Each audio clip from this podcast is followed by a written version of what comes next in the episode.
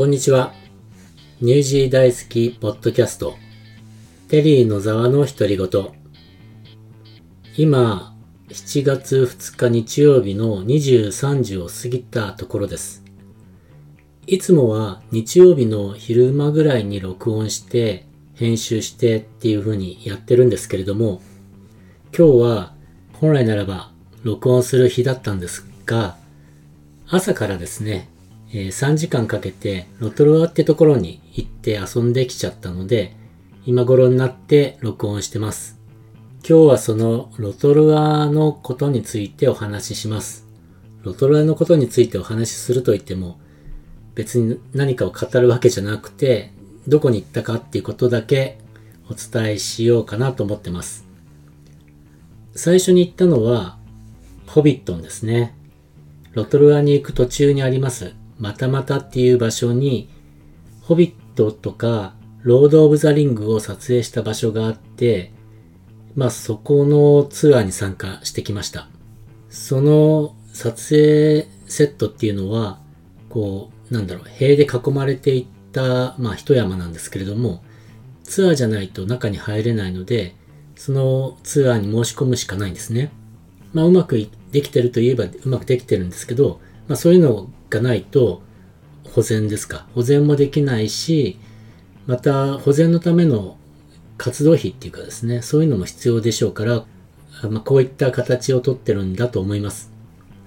で、そのバスに乗り込んで10分ぐらい行くと、もうすぐ映画セットの場所について、ホビットとかを見てる人なら、きっとすごく感動するんじゃないかなと思うんですけれども、本当にそのまんま、映画のそのまんまが再現されていて、再現されてるっていうか、それそのものを映画で撮ってるので、まさしくそのものなんですよね。そのエリアを一周ガイドさん付きで1時間ぐらいかけて回っていくんですけど、まあ、僕はごめんなさい。その映画を見たことがないので、見たことがないっていうか、いつも見ようと思うんですね。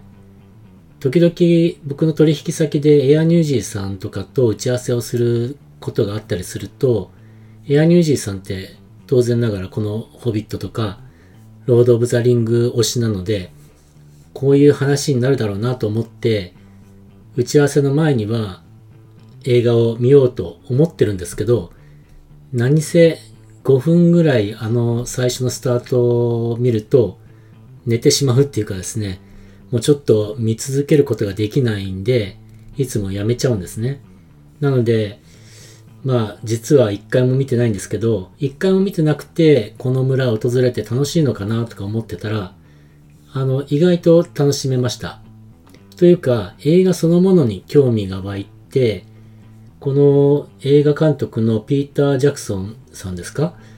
もう、ものすごいなぁって本当に、本当に感動しました。まあ、その作ってあるセットのディテールもすごいんですけれども、何がフェイクで何がフェイクじゃないかなんて、僕の目ではもう全然区別がつかなくて、大きな多くの木があって、そのオークトリーなんかも丸々一本、えー、フェイクだったりして、もう本当に感動しました。最後にですね、こうぐるっと回ってきて、一箇所工事中の場所があって、まあそれちょっと見にくいなって僕は思ってたんですね。せっかくこんな楽しいツアーなのになんでこの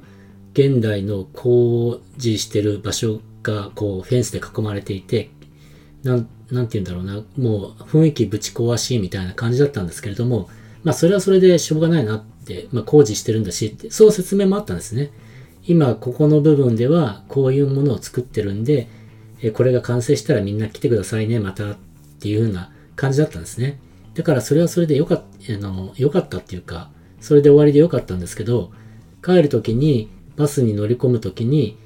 工事してるからっていうんで、お詫びの印っていうことで、マグカップっていうかですね、なんて言うんだろう。えー、ザ・グリーンドラゴンっていう風に入ってるマグカップですよね。マグカップなのかな。えっ、ー、と、ビールを飲むようなジョッキですね。ジョッキをいただきました。これ、こんなサービスすごいなと思って、なんか、日本だったら、もしかしたらこういうことやるかもしれないですけど、ニュージーランドってこう、工事してたからごめんねって言って、ジョッキをくれるって、しかも、ロード・オブ・ザ・リングじゃないや、あの、ホビットに関連するジョッキ多分これ販売品だと思うんですけど、それをくれるっていうのは、いや、僕は本当にその、ごめんなさい、えっと、映画のファンでも何でもないのに、それだけですごく、もう、もうすごい嬉しいっていうふうに、日本語で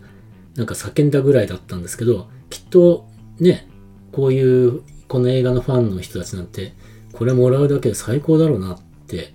思いました。まあそれだけでも本当にあの言ってよかったです。で、この工事が終わるのが、えー、年内に、年内のいつかな？あの、聞いたんですけど忘れちゃいました。その日を過ぎたら多分入場料が上がる、上がって、えー、しまうらしいんですけど、まあその手前でね、工事してても、まあそれでもいいやっていう人は、行くと、このビールジョッキもらえるんで、今お得かもしれないです。はい。まあそんなホビット、ホビットンを見て、えー、その後はロトルアに向かって、えー、お決まりのスカイラインに登って上で昼食を食べました。あそこのビュッフェですけど、いや、いつもあそこで昼ご飯は食べてるんですけど、本当にあそこのビュッフェは美味しいですよね。いろんなものがあって、普通のビュッフェにはないような、まあ、キムチがあったりとか、カレーライスがあったりとか、いや、本当に、えー、僕は大好きです。あそこのビュッフェ。で、フルーツとか、スイーツとかも本当にいっぱい揃っていて、ワインなんかも豊富で、景色もいいですし、まあ景色もいいっていうか、そのロトルア湖を見下ろして、本当に景色がいい一等地で、こんな食事、しかもビュッフェなんでそんなに高いわけじゃないので、ビュッフェとワインでいくらだったっけなまあ、あの、ゴンドラ代も入れて、多分100ドルとかしないんじゃないかな。えとにかく安くて、食事できて、綺麗で、もう本当に昼食する場所としては僕は本当におすすめです。ロトルアの中では。で、えー、その昼食を終えたら、今度は、えー、どこ行ったっけな？ロトルア湖畔に少し寄って、まあ、ブラックスワンとか見てきて、えー、テプイヤに行ったんだな。テプイヤに行きました。で、テプイヤは、僕何回か行ってるんですけど、コロナの後は初めて行ったんですね。初めて行ったっていうか、実は今年の正月に乗りかほが来てる時に、あの二人を連れては行ったんですけど、僕は中に入らなかったので、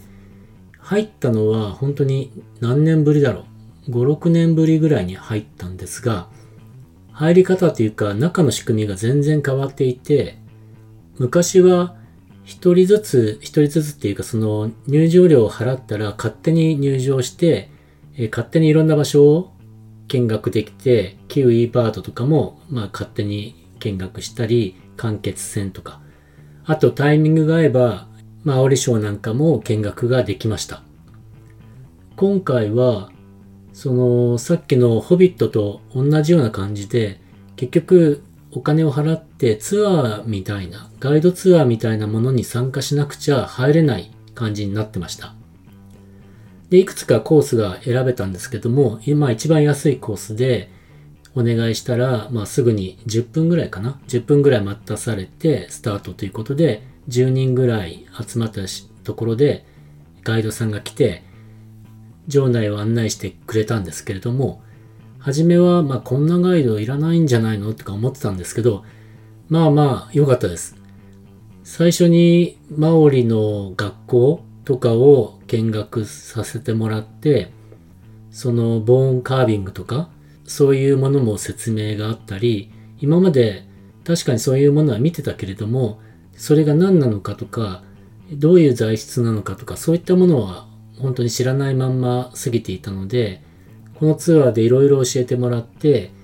で、どういう意味があるのかとか、本当に細かく教えてもらって、もうちょっとこう、英語が堪能だったら、もっと楽しいんだろうなとか思いながらもついていきました。で、間欠泉も、間欠泉の仕組みとかね、そういったものも教えてもらったり、キウイバードも、3匹いるんですけれども、その3匹の個体の違いとかね、えー、この子はでっかいんだよとか、この子はメスだよとか、この子はこういう性格だよとか、そんな説明があったりして、なかなか楽しかったです。えっと、全部で2時間ぐらいツアーいたのかな ?2 時間を超えたかもしれないですね。だけどずっともう歩きっぱなしではあったんですけど、それはそれで本当に楽しくて、さっきのホビットもそうですけど、やっぱりツアーっていうかそのガイドがいると全然違うんだなって思いました。うん。で、テプイヤを後にして、ちょっと時間があったんで、レッドウッズトゥリーなんだっけなレッドウッズトゥリーウォークか。っていうのに、えー、行ってきました。ここはあの夜になるとライトアップがされてすごく綺麗で、どういうものかというと、木が生い茂っている、まあ、森っていうか林っていうかそういった場所に、え木と木の間に、こうなんだろう、吊り橋みたいなのを渡してあって、それでこうぐるっと一周トレッキングができるっていうものなんですね。木と木の間にこう、はしごじゃなくロープみたいなので、吊り橋を作ってるので、まあ、ふらふらするんですけれども、まあ、空中を歩いてるような雰囲気で一周してくるっていうものですね。まあ、これはですね、結構人気なもので、夜になると、さっきも言いましたけど、綺麗にライトアップされるので、多分夜の方が人が多いんじゃないかなと思います。僕が今日行った時は、15分ぐらい並んで乗れたんですけれども、先日、その正月に乗りかほが来た時は、